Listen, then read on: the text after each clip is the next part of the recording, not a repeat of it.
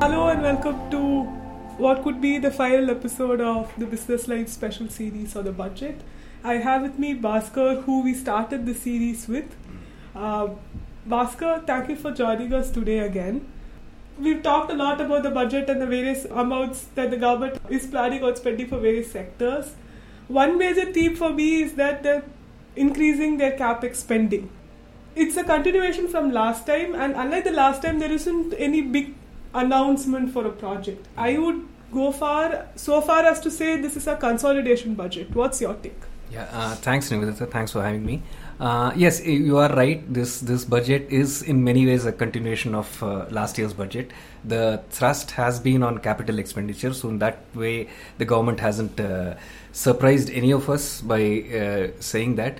And uh, th- th- there are two things here. One is two things that struck me about this budget. One is the, the corporate sector, India Inc. and the government seem to be on the same page. They're both thinking alike. And the CII wanted the government to actually increase capex in this budget. Uh, they even said from 7.5 lakh crores it has to be increased to 10 lakh crores. And the government has done exactly that in the budget. So now the first question that comes is why is the government doing this? Hmm. Why, why is the government uh, uh, pinning its hopes on a capex led uh, policy or strategy. The first thing is uh, the fact that the CII itself is saying, asking the government to spend more, is, is a clear indication that private sector investments are still very anemic. Mm. They are not picking up. There could be several reasons for it uncertainty, global uncertainty, domestic uncertainty, uh, domestic consumption still lagging, uh, at least in parts.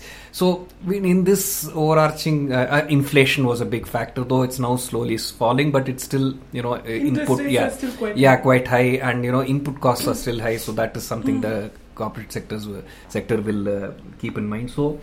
The corporate sector was like the private uh, sector was like openly asking the government, listen, we can't pump in money, so you have to do it for us. And the government did that. Hmm. So, in that sense, there is a certain sync between uh, India Inc. and the government. And uh, that is why, largely, I feel the government went in for an investment led uh, uh, approach. And there, there is a certain continuity in this from last year's budget to this year. There are no big surprises. Only thing is, yeah, it's it's from 10 lakh crores, and it, I, there is going to be continuity going ahead also because in 2025 the government plans to hike this capex to 13 uh, lakh crore. So the last three, but I mean, the last year's budget, this year's, and the one that is going to come next year, which is going to be an election year. The, the government is indicating that we are, there's not going to be much difference in our in our approach towards uh, uh, revival of the economy.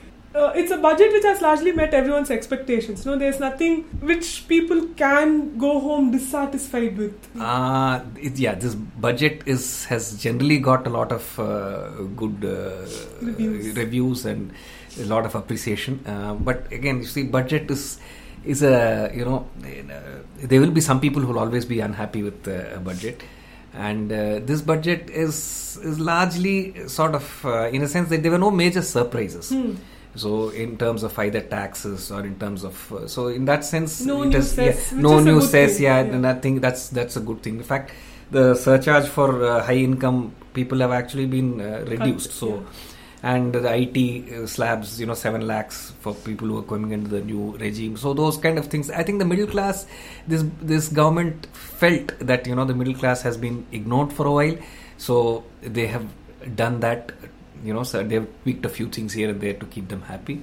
And uh, it's a it's a very conservative budget in in one sense. Uh, uh, it was actually very interesting when I when I when I picked up the papers the next morning. I had four newspapers in front of me, uh, two general newspapers and two business newspapers. And uh, the general newspapers, I don't know for some reason they said you know they they gave some very fancy headlines linking it with uh, politics, linking it with uh, elections, and. Uh, the business papers spoke about the fiscal prudence and fiscal consolidation and how how uh, fiscally uh, responsible this budget was. So there seemed to be a, a kind of a divide between how the business paper, the business press saw this budget and the general paper saw this.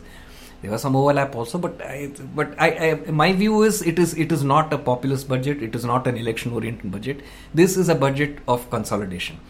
Uh, I feel the government went in for this kind of a budget because it felt that uh, you know uh, the elections are still a year away, and we don't have to worry too much about that. This is the time when growth is sort of reviving, inflation is falling, and this is perhaps the best time to get our finances in order.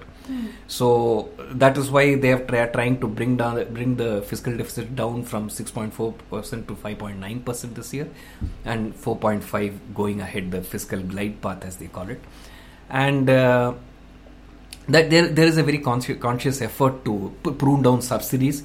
Food and fertilizer, fertilizer subsidies have been pruned down. They've been coming cut. down throughout the yeah, years, yeah, and yeah, the and trend it's yeah, yeah, trend continues. So this is a budget of uh, fiscal consolidation. There's no doubt about that. Is that something that could address some of the issues in the previous, in the first podcast which we did? We talked about how we, there's a problem with private consumption and how there's a issue with uh, having jobs in the economy.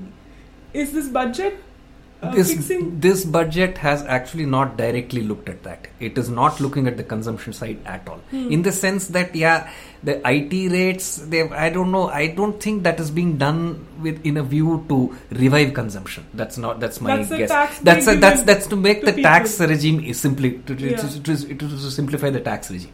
Because it's very cumbersome, it's very you know there are two regimes, the old regime, new regime. So they want to the nudge is to make it simplified Make toward yeah move to move the the old to the new. yeah yeah. So the the i don't think that has been done with the with, in a, with the view of reviving consumption. I, I don't think that is the thinking there at all.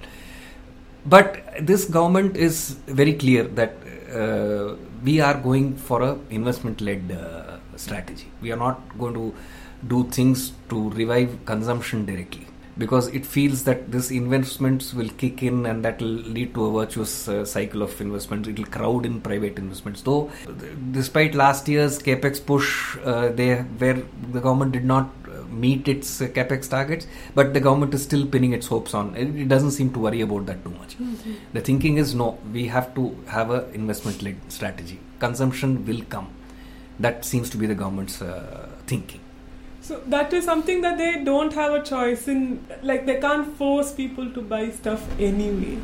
So perhaps perhaps they are not doing anything uh, uh, to give money in the hands of people and you know nudging them to spend it so the, the thing is in a, you see yeah, I, I can I can see your logic in the sense that in, in a period of uncertainty even if you do give money to people they'll rather save it yeah, you know they would not uh, splurge it or something like that which would you know uh, lead to a consumption revival or something so maybe the government feels yeah I see if that's going to be the case why why even bother why why not just go for a investment led uh, thing and let let the whole economy sort of revive hinge on more investments pouring in and uh, growth coming from, from and that growth will only come several years down the line. yeah, it's not yeah, going to yeah, come it's, immediately. It's not going to come immediately.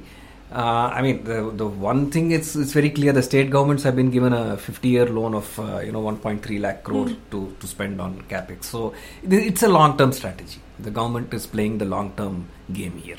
So no doubt. politically speaking, is it safe to say that the government is in a good space politically for them to think that far ahead? Yes, yes, yes, exactly. You're right. You're absolutely right. The government doesn't seem to be thinking, worried too much about the political. My th- my guess is th- there are these state elections coming up this year. Hmm. They will probably um, wait and see how the elections go. Hmm. If it is in favor of uh, the ruling party, they don't have to worry. Even if it's a mixed bag, I don't think they will worry too much about next year. But if it's going to be a really uh, bad uh, result for the ruling party, then maybe there could be a rethink. But then that's that's we're just just just speculation because I think the thing is this, this assembly elections and general elections don't seem to have a correlation at all in our country. People Yeah. vote very differently for assembly elections and they have a very different uh, voting. Uh. Choice for uh, for general elections as we saw in 2018 2019 Mm-hmm. so I, I think government probably thinks that way. You know state elections will happen we lose we win. We win some we lose some but we don't need to worry about that from the budget point of view.